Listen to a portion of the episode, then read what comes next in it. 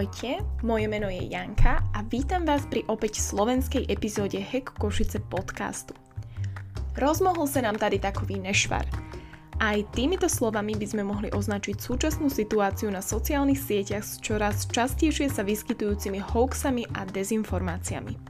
Dnes sa preto na túto dôležitú tému budem rozprávať s Tomášom Kryšákom, politológom a expertom na informačnú bezpečnosť. No a to najmä v kontexte vplyvu sociálnych sietí na šírenie dezinformácií a teda aj na nás samotných. Ahoj Tomáš, ďakujem, že si prijal pozvanie do dnešnej epizódy. Ahoj Janka ďakujem taktiež za pozvanie. Ako som už teda naznačila, tak eh, ty si v podstate vyštudovaný politolog. A mňa by zaujímalo, že ako si sa vôbec k celej tej téme informačnej bezpečnosti dostal?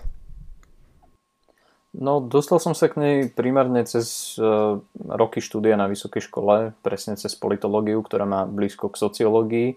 A vlastne už keď som písal bakalárku, tak som sa zaujímal o to, že ako vlastne na Slovensku vyzerá právny rámec upravujúci legislatívu okolo mm, politických kampaní a v roku 2010, kedy som tú prácu písal, tak vlastne politické strany začali používať politický marketing aj v online prostredí, vtedy e, na relatívnej novinke Facebooku a ukázalo sa, že napríklad taká strana ako Sloboda a Solidarita bola v tomto smere mimoriadne úspešná. No a môj výstup bol taký, že napriek tomu, že tu máme legislatívne rámce upravujúce politickú reklamu v tradičných médiách, tak nebola ani čiarka napísaná o tom, ako by takéto malé, ako by tieto kampane mali vyzerať v online prostredí. No a z toho sa môj záujem prirodzene prehúpol trošku hlbšie do tejto témy a v priebehu ďalších dvoch rokov som pracoval vlastne na práci, ktorá sa snažila pomenovať, aký vplyv budú mať sociálne médiá a informačné technológie na vôbec vplyv teda na vývoj spoločnosti a vplyv na politické systémy. A ukončil som to vlastne takou až dvojsečnou e, predikciou, že zároveň to prináša veľa pozitív a v tom období vlastne bola veľká vlna takých dobrých pozitívnych udalostí ako je arabská jara podobne, ale tiež som ukazoval na to, že čaká nás možno aj nejaká dystopická budúcnosť, pretože už vtedy sa ukazovalo, že napríklad režim v Číne alebo Rusku dokázal tieto nové nástroje veľmi dobre zneužívať na svoje politické ciele. Takže zhruba takto.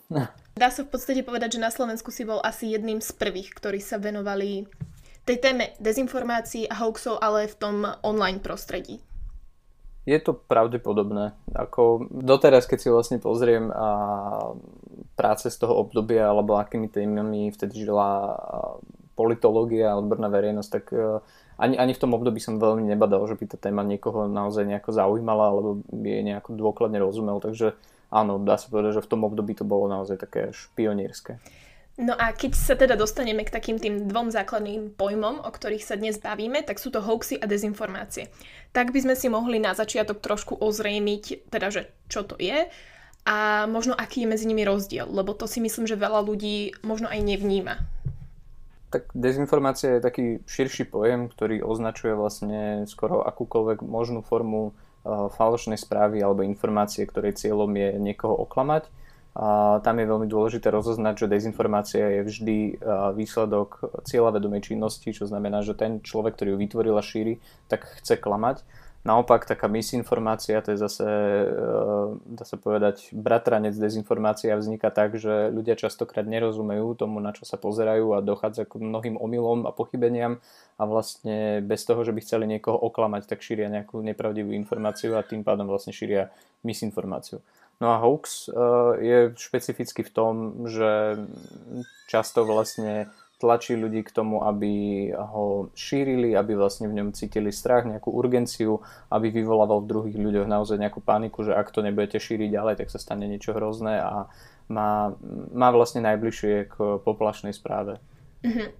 A myslím, že všetci teraz akože môžeme pozorovať z každej strany na nás na tých sociálnych sieťach vybehne nejaká nová uh, informácia, častokrát práve takáto akože šokujúca. Prečo sa tak ľahko šíria? Primárne sa začali veľmi ľahko a rýchlo šíriť e, benevolenciou nových technologických spoločností, ktoré v prípade spoločnosti ako Google a Facebook ovládajú naozaj že dominantnú časť toho nového mediálneho trhu. A veľmi dlho tento problém ignorovali, e, mali k nemu svoj vlastný špecifický prístup a vo svojej podstate uvoľnili tie opraty, ktoré mali tradičné médiá a dezinformácie jednoducho mm, prešli z takého okrajového žánru do mainstreamu a povedal by som, že dnes minimálne na Slovensku tvoria viac ako polovicu mentálnej potravy obyvateľstva. A to, čo ich robí vlastne populárnymi a prečo im ľudia podlie, podliehajú je aj v tom, že my ľudia ťaháme ako keby za kračí koniec a naše kognitívne defekty a nedostatky v schopnosti analyzovať veľké množstvo informácií nás dostáva do tej nelichotivej pozície, že rôzne formy podvodov a dezinformácií jednoducho preniknúť do nášho vedomia a skôr ako ich začneme analyzovať, tak ľudia na základe nich začnú uvažovať, začnú im veriť a do veľkej miery je za tým aj to, ako funguje náš mozog. A veľmi problematický je vlastne ten aspekt zapojenia toho nášho primitívneho mozgu, ktorý je zodpovedný za emočné prežívanie a to vlastne ide do popredia a blokuje ostatné kognitívne funkcie, ktoré sú racionálnejšie. A toto je všetko vlastne taký splet rôznych dôvodov, pre ktoré sa naozaj dezinformáciám darí a sú stále, dá sa povedať, na bezprecedentnom zostupe. A čo sa týka možno nejakého vplyvu prostredia a rodiny na to, ako vnímame tieto správy, naražam na to, že napríklad keď e, človek pochádza z rodiny, kde teda dajme tomu takýmto správam veria alebo e, ich berú ako za pravdu a príde napríklad do školy, či je, či je šanca, že tam ten človek nejakým spôsobom zmení ten svoj postoj, alebo že ako celkovo vplýva to prostredie na človeka? Tak e, najdôležitejšie prostredie na formovanie našich názorov je jednoznačne rodina a, to aj v rovine toho, že ktoré názory vlastne odmietame a je veľmi dôležité, aké sú vzťahy e, v rodine, e, tie primárne vzťahy medzi deťmi a rodičmi a, a na, na tomto vlastne dosť často aj stojí a padá. Ale samozrejme, že keď sa človek dostane do nejakého kľúčového obdobia okolo puberty a začne si okolo svojej osobnosti vytvárať viac a viac postojov, ktoré adaptuje od svojho okolia, od svojich priateľov a nie zo svojej rodiny, tak samozrejme tam vstúpa potom tá hodnota miery vplyvu jeho okolia na to, ako uvažuje. Čiže áno, nie je to problém, ktorý by sa dal vlastne celý zvaliť len na to online prostredie, ale do veľkej miery za to môže aj to, čo sa deje v našich e, rodinách, v tom našom, e, dá sa povedať, že biologickom svete, v, tom, e, v tých malých komunitách. A o to, o to väčšia alebo respektíve o to je to väčšia kríza, o to je to väčší problém, lebo veľmi veľké množstvo ľudí, ktorí sú postihnutí vplyvom dezinformácií a prechádzajú do takého módu konšpiračného myslenia, sú ľudia aj vo vyššom veku, ktorí neskôr potom vychovávajú svoje deti alebo sú proste mienkotvorní vo svojej bezprostrednej komunite a dokážu potom takéto postoje šíriť uh, offline.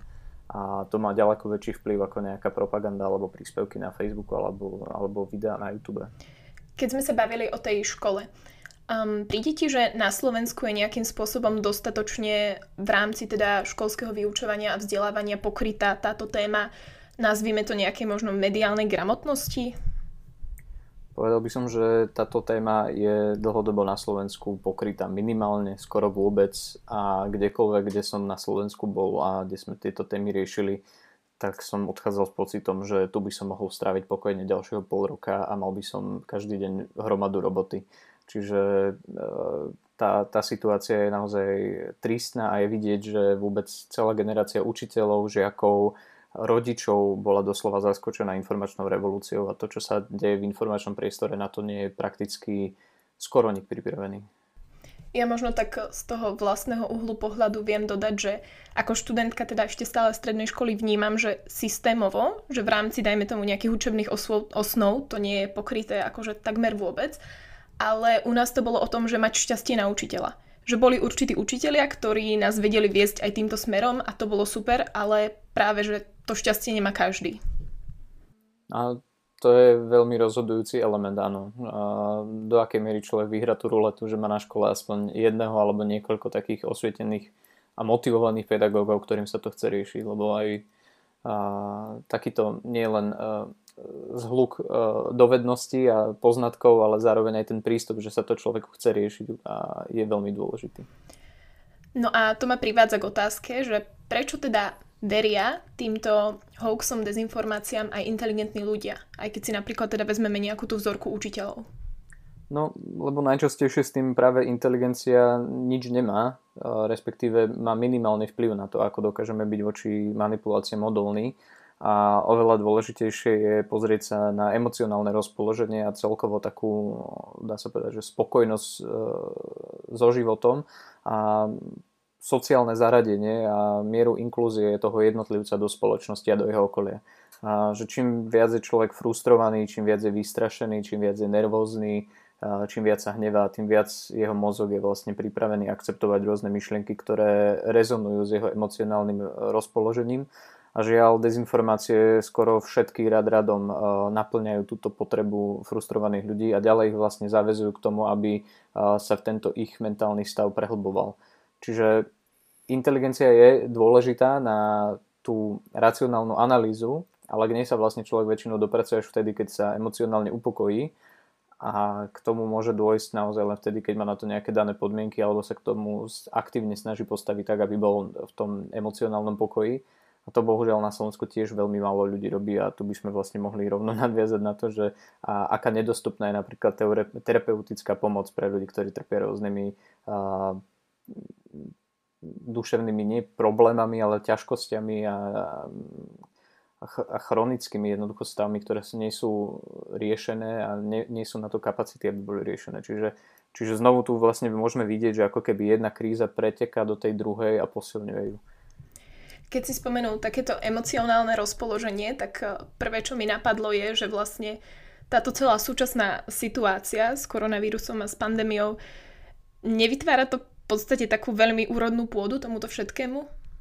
Presne tak. E, v zásade práve s nástupom tejto krízy sme zaznamenali, že sa oveľa viac zvýšil aj počet e, rôznych zdrojov, ktoré šíria dezinformácie.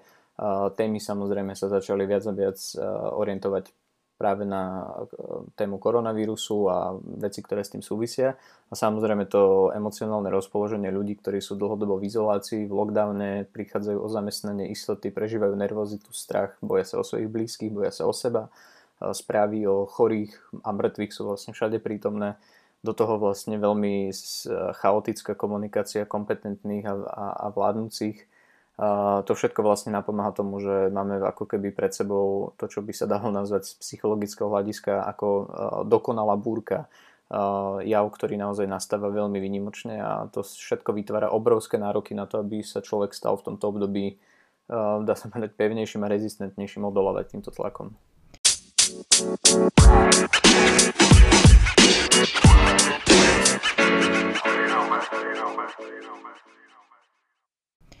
Už sme sa tak v podstate dotkli aj um, toho, ako sa stavajú rôzne teda spoločnosti, ako Facebook napríklad k tomu, k tým dezinformáciám. No a ja som čítala vlastne na portáli antipropaganda.sk, teraz zacitujem, spoločnosť Facebook uviedla, že v období od marca do októbra 2020 odstránila z Facebooku a Instagramu viac ako 12 miliónov príspevkov s nepravdivými informáciami o vakcínach či víruse. Za rovnaké obdobie v spolupráci s fact-checkermi označili ďalších 167 miliónov príspevkov ako nepravdivé. Je toto podľa teba dostačujúce, alebo je to nejaký prvý krok, ako to vnímaš? tie tvrdenia sú v rovine uh, tvrdení, ako keby niekto, kto pre, predáva balenú vodu, tvrdil, že v našej dvojlitrovej bandaske vody nájdete niekoľko kvapiek čistej vody. Uh, je to absolútne nedostatočné. Je to, je to doslova až nehorázne, že tak veľká spoločnosť príde s takýmito tvrdeniami a ešte to prezentuje ako nejaké kroky, ktoré majú znamenať nejaké zlepšenie. A ja sa tu vlastne e, dosť držím aj toho, čo napríklad hovorí akademička Šušana Zubov, ktorá vlastne v knihe Surveillance Capitalism popisuje, že toto e, počínanie giga, technologických gigantov je v zásade len také PR, ktoré má utvrdiť spoločnosť, že tieto spoločnosti s týmto problémom niečo robia ale v zásade oni sú dominantne zodpovedné za to, kam to zašlo a sú jediné, ktoré majú vlastne ako keby nástroje na to, aby túto dezinformačnú pandémiu, túto infodémiu uh, dokázali uh, riešiť. A tieto hodnoty, ktoré si vymenovala, sú naozaj nedostatočné. Sú to, sú to promile, promile toho, čo ako obsah je na sociálnych sieťach tvorený a šírený Nehovoriac o tom, že rad radom akákoľvek krajina na svete e, si urobí analýzu toho najvirálnejšieho obsahu, tak proste sa stále opakuje to isté, že emocionálne vyrušujúci falošný obsah jednoducho prevláda úplne v každom socioekonomickom e, prostredí na našej planete a je tomu tak niekoľko rokov. Takže to je gro toho problému, ktorému čelíme. A akými metódami alebo postupmi by teda tie mm, spoločnosti jednotlivé mohli efektívnejšie zasiahnuť? Tak ten rád opatrení sa tiež javí ako keby ako nekonečný zoznam.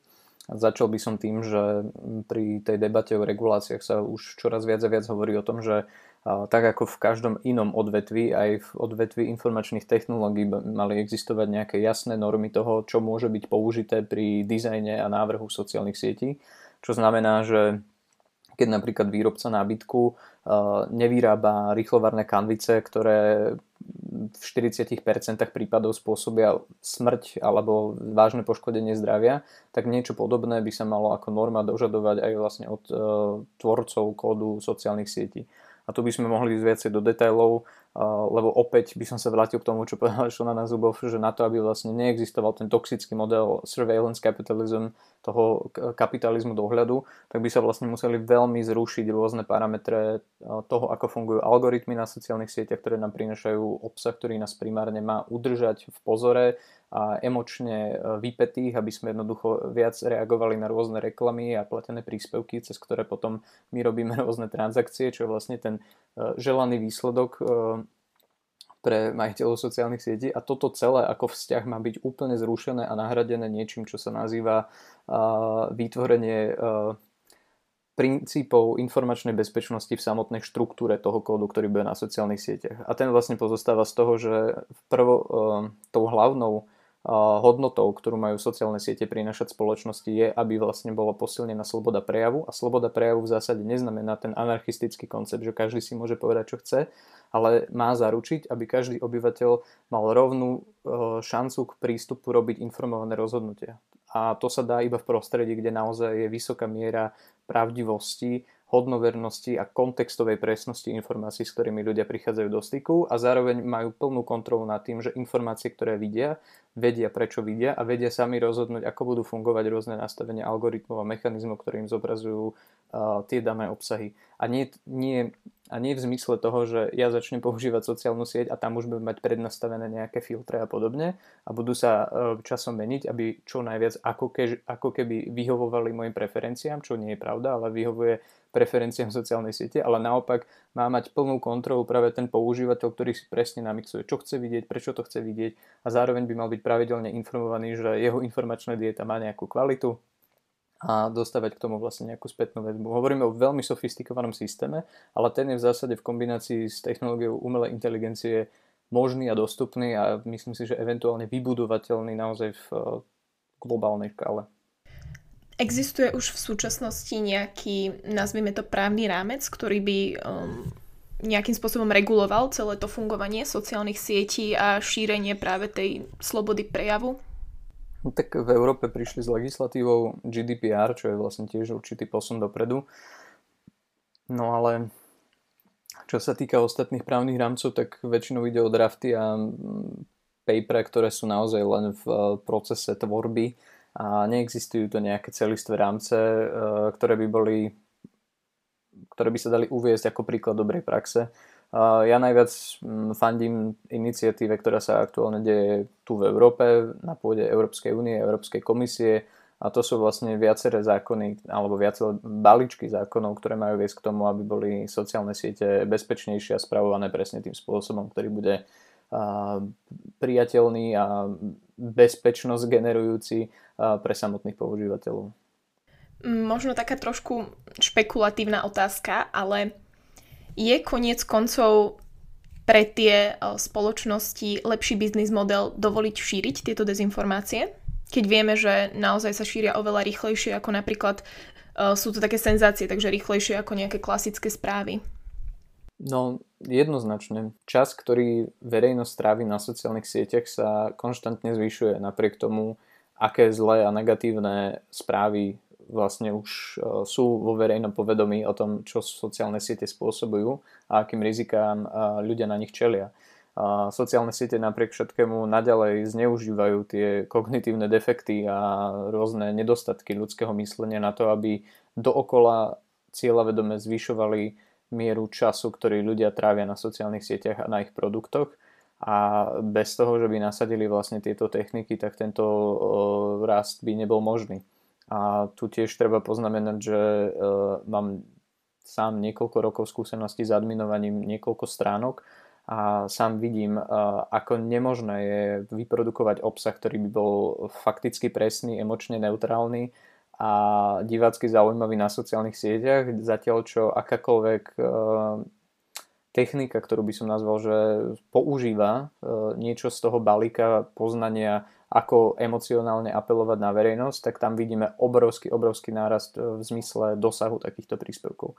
Čiže tá odpoveď je zrejma. No bez regulácií, tí sociálni, teda bez regulácií technologickí giganti veľmi otvorene a agresívne zneužívajú e, ľudské kognitívne defekty a to vedie k tomuto aktuálnemu stavu. Takže to východisko vidíš v podstate v nejakom tom právnom uchopení tohto problému, že teda to bude vyslovene regulovaná tá činnosť tých gigantov. Presne tak tu by som vlastne aj rád vyvratil takú populárnu tézu, že my potrebujeme vzdelávať ľudí a dostatočné množstvo kurzov kritického myslenia a apel na mediálnu gramotnosť tento problém vyrieši. To nie je pravda.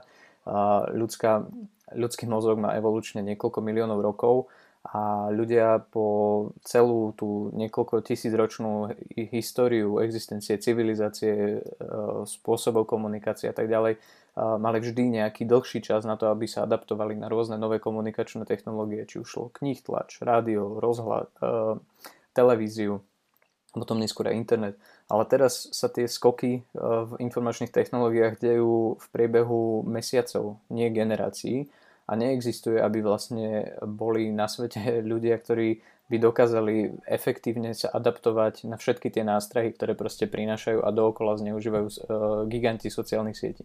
Nehovoriac o tom, že sú tam zapojené procesy, ktoré využívajú uh, metadáta od miliard používateľov a tie spracovávajú naozaj veľmi silné výkonné počítače s umelou inteligenciou. Takému, takémuto silnému uh, manipulatívnemu zdroju jednoducho nedokáže človek uh, ako singularita vzdorovať a odolávať a vedieť mu konkurovať. Preto je dôležité proste myslieť na to, že uh, tu ľudstvo ťaha naozaj za kračí koniec a nie je cestou meniť ľudstvo, ktoré naozaj nie je zmeniteľné uh, v tom potrebnom dosahu, aby dokázal konkurovať superpočítačom, ale naopak skrotiť superpočítače, aby slúžili ľudstvu a nie súkromným záujmom korporácií, ktoré z toho ťažia maximum pre svoje vlastné uh, korporátne záujmy. Myslím, že v poslednej dobe taký najviac mediálne známy zásah práve týchto korporácií bol podľa mňa zrušenie Trumpových účtov. Po tom, čo som zachytila, tak sa rozbehla aj taká vlna toho, že práve obmedzujú tú slobodu prejavu. Mm, ako to vnímaš, toto celé? A možno aj z pohľadu toho, že či to bol teda správny krok, či prišiel neskoro, alebo... Ja ten, ja ten krok vnímam hlavne ako politický. Uh, Facebook Mark Zuckerberg sa vôbec netajil tým, že mal nadštandardne dobré vzťahy s vtedy úradajúcim prezidentom e, Donaldom Trumpom. Jeho firma, e, respektíve iní aj on, aj ďalšie technologické spoločnosti sú veľmi štedrými darcami uh, amerických kongresmanov, či už na strane demokratov alebo republikánov. A nie je žiadne tajomstvo, že tieto korporácie hrajú aj vysokú politickú hru a ich vplyv uh, nie je len obrovský v dopade na to, že, čo si ľudia kupujú, ale aj ako volia a mať na svojej strane gigantov sociálnych sietí je proste pre politikov kľúčové. A tento vzťah si uvedomoval od samého začiatku Donald Trump a republikánska strana a roky ho naozaj umne využíval, zneužíval a Facebook toto priateľstvo alebo partnerstvo, symbiózu, nazvime to akokoľvek, e, toleroval, veľmi sa vyžíval v tejto hre a proste využíval všetky tie benefity, ktoré prinášali.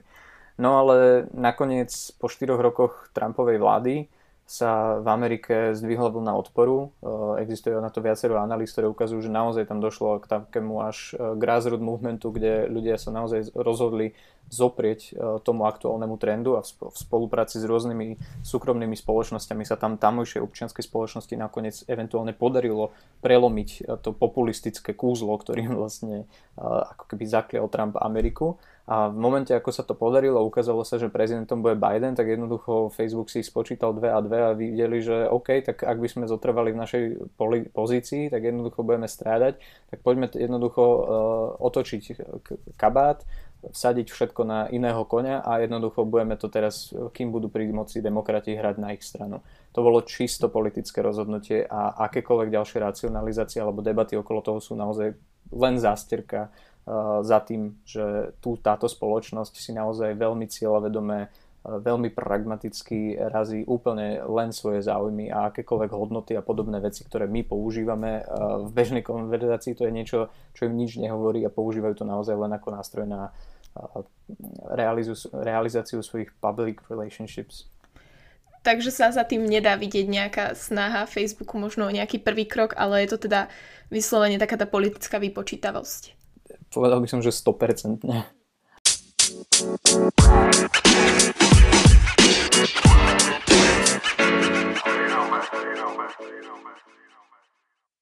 Momentálne, čo vnímaš ako taký najväčší hoax za, za poslednú dobu?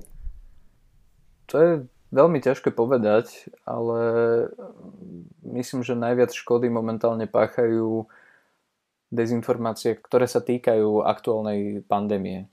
A tu treba povedať, že vlastne od toho marca, ako začali komplikácie ohľadom pandémie, tak sa začal aj vyvíjať systém narratívov, ktoré šíria dezinformačné weby alebo rôzni antisystémoví aktéry a inštalujú alebo respektíve ovplyvňujú nimi verejnosť.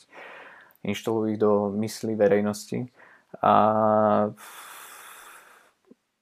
aktuálne, aktuálne ako trend vnímam skôr e, nespokojnosť s aktuálnymi opatreniami, a povedal by som, že je to taká kombinácia pravdy, klamstva, veci vytrhnutých z kontextu, ktoré naozaj v ľuďoch majú posilniť ako keby nedôveru k inštitúciám tu na Slovensku, eh, k aktuálnej vláde, ktorá ja si tiež objektívne myslím, že situáciu nezvláda dobre, ale časť tej kritiky je naozaj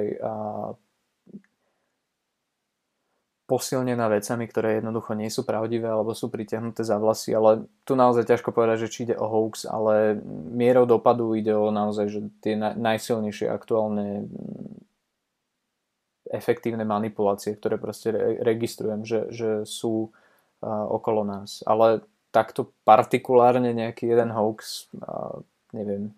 Um, dobre, tak um, možno taká konkrétnejšia otázka. Uh, Spomenieš si na nejaký, mm, keby si nám vedel predstaviť nejaký veľmi závažný, a ktorý mal možno nejaké také akože až fatálne dôsledky alebo taký teraz najzávažnejší, ktorý ti napadne?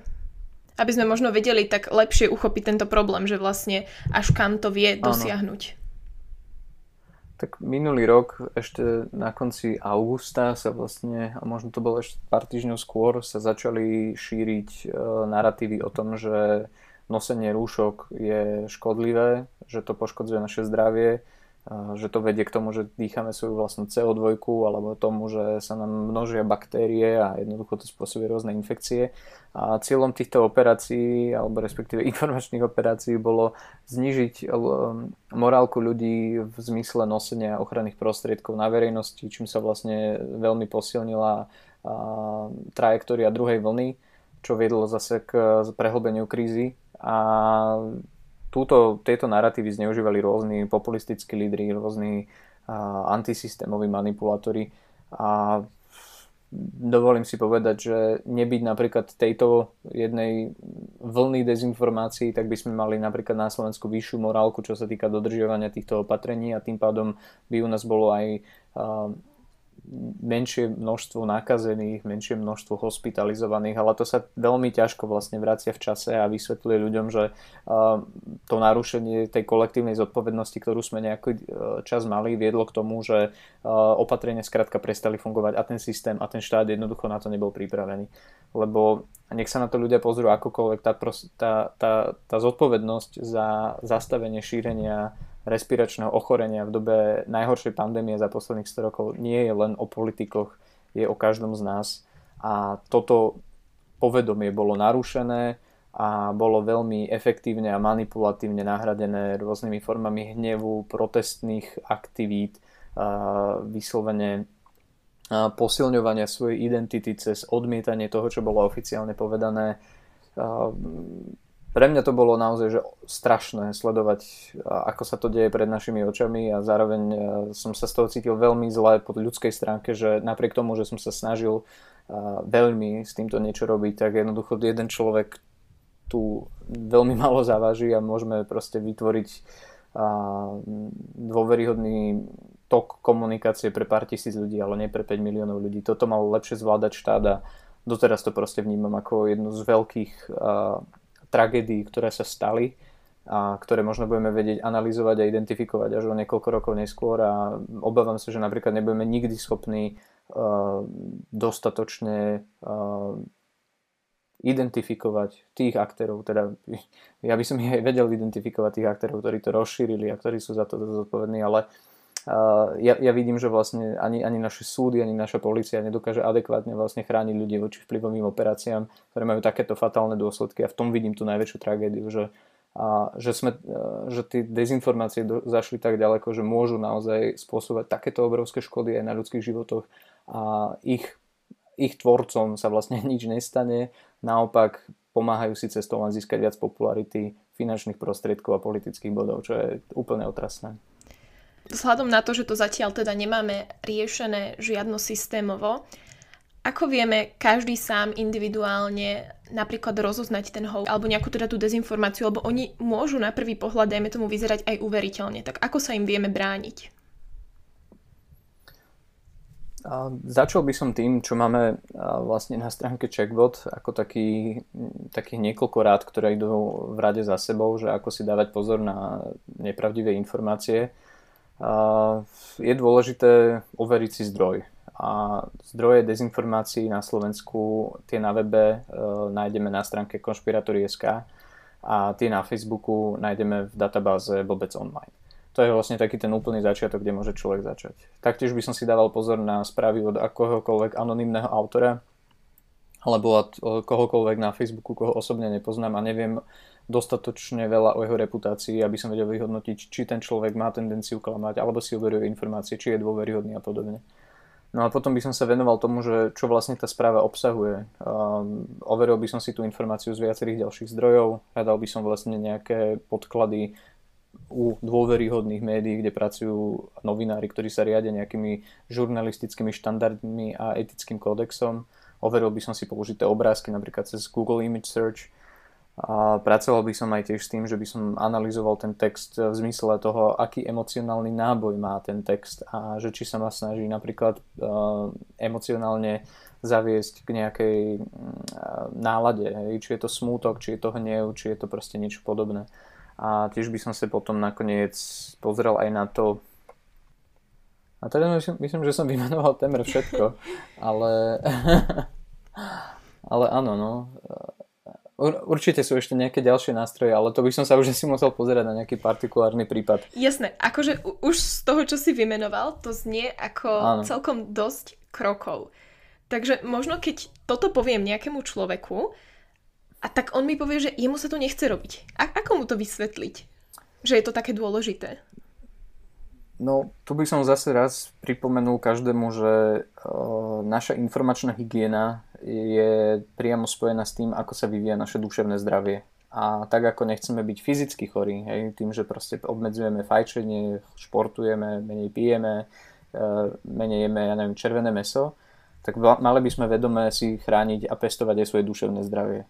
A naše duševné zdravie ovplyvňuje aj naše okolie. Takže ak nám nezáleží už na, samých sebe, na sebe samých, tak by sme mali myslieť na to, že naše duševné rozpoloženie ovplyvňuje ľudí okolo nás. Takže ak nám na niekom záleží, tak minimálne pre neho by sme mali robiť to, že si informácie selektujeme, nepúšťame si dovnútra nejaký odpad, nejaké manipulácie a snažíme sa naopak v sebe budovať to láskavé, dobré a chápajúce čo vlastne dokáže potom povzniesť nie nás, ale aj tých ľudí okolo nás, na ktorých nám myslím si, že stále ešte veľmi záleží. Takže to je pre mňa taká tá mantra toho, že prečo vlastne riešiť informačnú bezpečnosť. No a keď už teda máme nejakého človeka, ktorý teda na tých sociálnych sieťach nejaké takéto dezinformácie šíri, ako sa k tomu postaviť? Stojí vlastne za tú námahu reagovať na to, snažiť sa to tomu človeku vysvetliť, pretože presne ako si povedal, tá pandémia a všetky veci okolo toho. Mm, aj v mojom okolí som zachytila veľmi veľa ľudí, ktoré takéto veci šírili a väčšinou som skončila pri tom, že naozaj som nemala ani energiu, ani chuť takéto správy čítať a reagovať na to a skrátka unfollow a končím. Či je to správny prístup, uh-huh. alebo sa to možno snažiť tým ľuďom nejakým spôsobom vyargumentovať. Ja úplne rozumiem ľuďom, ktorí sa rozhodnú si takých ľudí zablokovať, odstrániť z priateľov, dať unfollow a podobne. Dá sa povedať, že je toto najjednoduchšie, čo môžeme urobiť preto, aby sme si zachovali to svoje duševné zdravie. Na druhej strane takýto človek tým, že je odstrihnutý a nedáme mu šancu vlastne na ten dialog a šancu ako keby vrátiť sa späť do toho prostredia kognitívnej bezpečnosti, informačnej bezpečnosti a do toho zdravšieho úsudku, tak ho vlastne ponechávame na pospas, aby ho ďalej manipulovali a vnárali hlbšie do tej temnoty dezinformácií rôznych manipulátorov, ktorých je naozaj eh, na sociálnych sieťach a internete obrovské množstvo. Čiže ja v mojom vlastnom eh, prístupe sa snažím pomôcť každému, eh, u koho vidím, že proste má záujem aspoň diskutovať, má záujem proste sa niečo dozvedieť a nejdem na to nejakou patronisticky, nejdem na to tým, že ho budem poučovať, ale naopak snažím sa tomu človeku dať priestor, aby sa vyrozprával, aby povedal, čo cíti a potom sa môžeme spolu venovať tomu, že ako sa naozaj cíti eh, ohľadom tých vecí, ktoré pomenoval, prečo sa tak cíti. Veľmi dobre pomáha to, že sú tie emócie, ktoré prežíva pomenované, on si ich sám začne uvedomovať a začnú sa mu dostávať z toho jašteričieho mozgu, kde tie emócie vlastne vznikajú, do tých vyšších sfér, kde sa dokáže s tými emóciami, emóciami a racionálne popasovať a spracovať ich. A v zásade po tomto procese si ten človek môže sám robiť nejakú sebereflexiu toho, že čo, myslí, e, čo si myslí, prečo tak uvažuje a tak ďalej. A postupne, naozaj to netrvá 5 minút, naozaj to netrvá instantne, ako sme zvyknutí zo sociálnych sietí, až po tých dlhších rozhovoroch, ideálne napríklad cez telefón alebo osobne, síce v dobe pandémie sa to neodporúča, ale aspoň cez telefón si jednoducho vysvetliť tie veci, dať si tam ten priestor na uh, empatiu, porozumenie a samozrejme nemôžeme takto pristupovať ku každému neznámemu človeku, ktorého proste vidíme niekde komentovať na sociálnych sieťach, ale minimálne tento princíp by sme mali aplikovať vo svojom najbližšom okolí, venovať sa takto svojim rodičom, venovať sa takto svojim kamarátom, priateľom, venovať sa takto starým rodičom a jednoducho myslieť na to, že to ľudské púto, ktoré je medzi nami, je oveľa silnejšie a zdravšie, keď je vytvorené naozaj na základe autentických medziľudských vzťahov, spojení, ktoré naozaj máme priamo v čase pomocou hlasu, pomocou vlastnej interakcie a nenechávať to všetko na, na sociálne siete, ktoré sú naozaj že veľmi odosobnené. A povedal by som, že je veľmi dôležité možno aj eliminovať náš čas, ktorý trávime v týchto masových prostrediach a viac sa venovať tomu, že rozvíjať seba, vedieť, ja neviem, meditovať, venovať sa čítaniu kníh, venovať sa proste nejakej činnosti, ktorá rozvíja ľudský intelekt a taktiež sa veľmi dôkladne a láskovo proste venovať svojmu okoliu.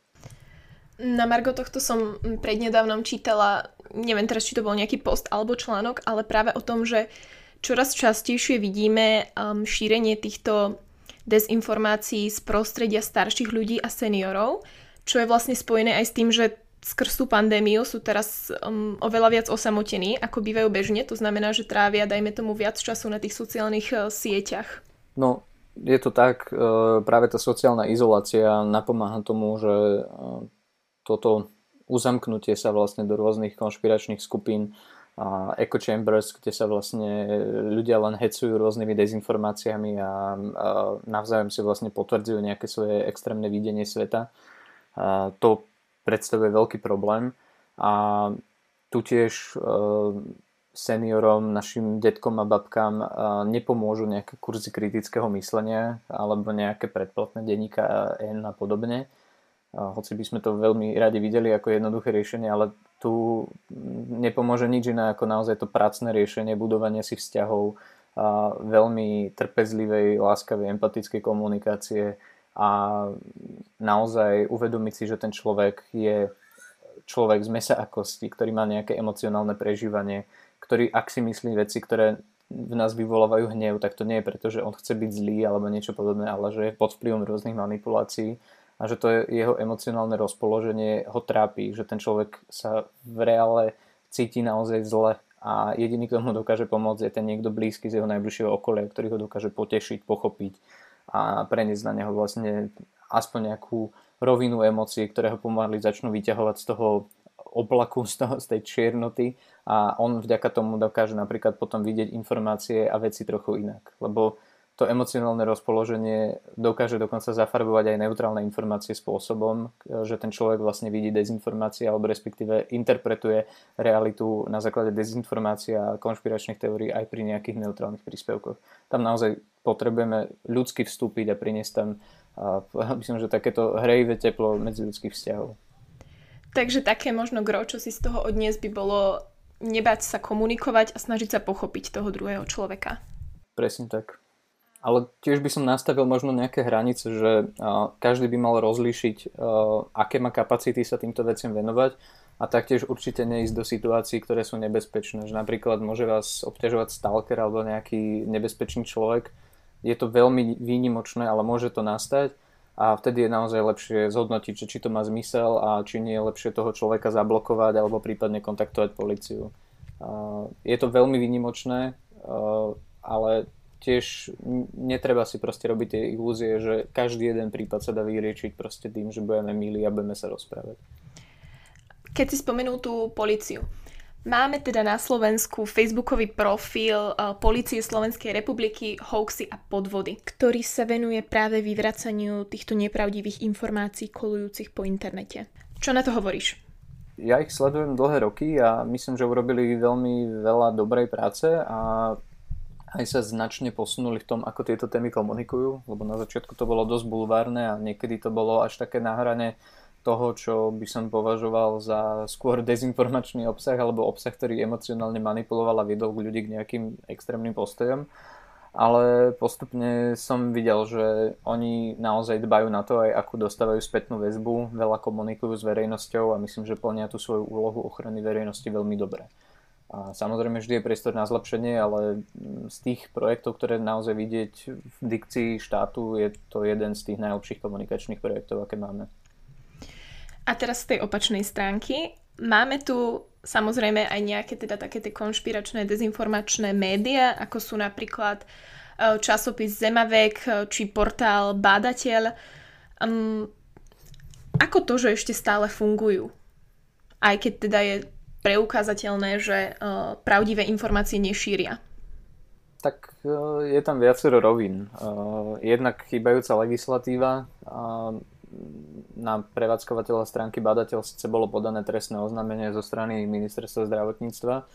Neviem, v akom stave sa to nachádza, ale takéto spory tiež dokážu trvať veľmi dlho a povedal by som, že za ich existenciou a rozvojom je aj to, že im praje vlastne latentnosť, e, nie latentnosť, ambivalentnosť e, spoločnosti Google, ktorá jednoducho um, umožňuje, aby tieto platformy v ich prostredí mohli rozvíjať svoj biznis model. To znamená, že majú tam príspevky, respektíve majú tam platené reklamy, na ktoré keď ľudia pozerajú alebo na ne klikajú, tak za to získavajú peniaze, ale jednoducho veľa ľuďom, uh, ktorí nemajú zábrany alebo jednoducho im nevadí, že sa živia takýmto uh, naozaj veľmi toxickým a nebezpečným spôsobom, tak si na tom dokážu dobre zarobiť. Ako, to treba tiež pomenovať, že šírenie dezinformácií to nie je nejaký boj za alternatívnu pravdu a snahu ukázať verejnosti nejakú inú mincu, alebo in, inú stranu mince, to je, to je všetko len vlastne taký falošný sentiment. No v skutočnosti je to naozaj veľmi dobrý biznis a v horšom prípade ide o nejakú e, zákernú záškodnickú propagandu a snahu poškodiť našu verejnosť. Takže opäť sme v podstate pri tom biznis modeli. Vidíš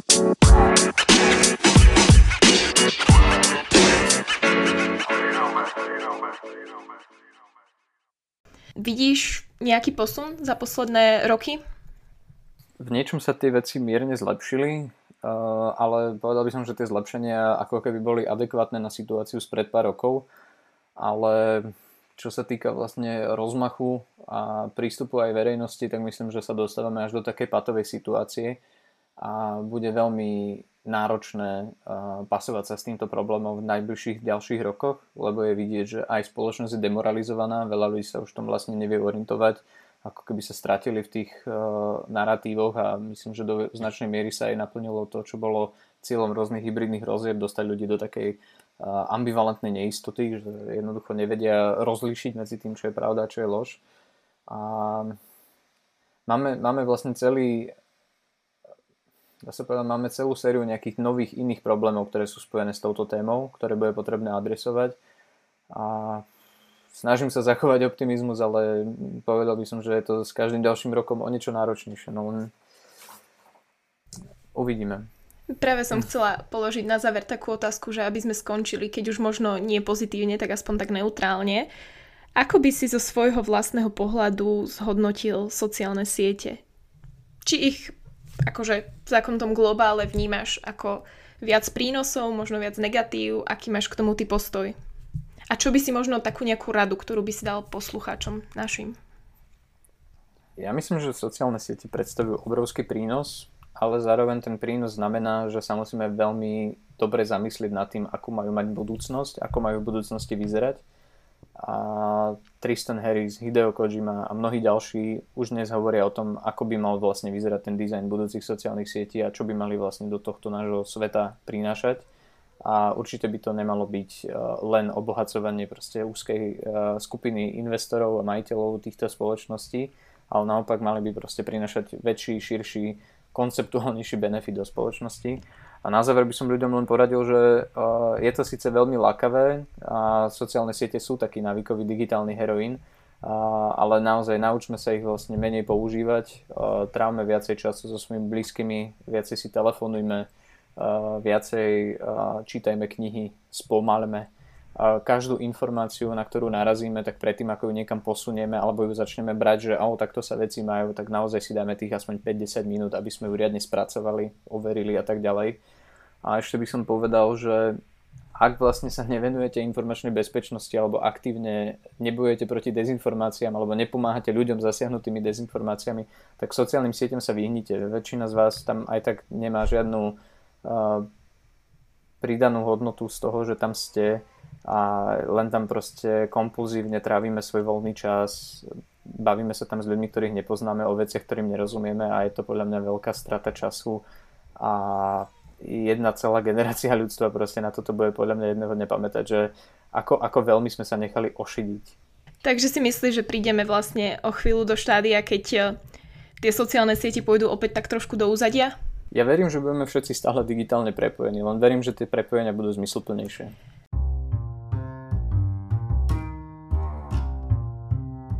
Dnes sme sa rozprávali o veľmi zložitej a komplexnej téme, no v konečnom dôsledku o to dôležitejšej a to najmä v týchto dňoch. Mojím hostom bol Tomáš Kryšák, expert na informačnú bezpečnosť. Ďakujem ti Tomáš, že si si našiel čas a priblížil túto tému našim poslucháčom. Ďakujem pekne za pozvanie a želám všetko dobré.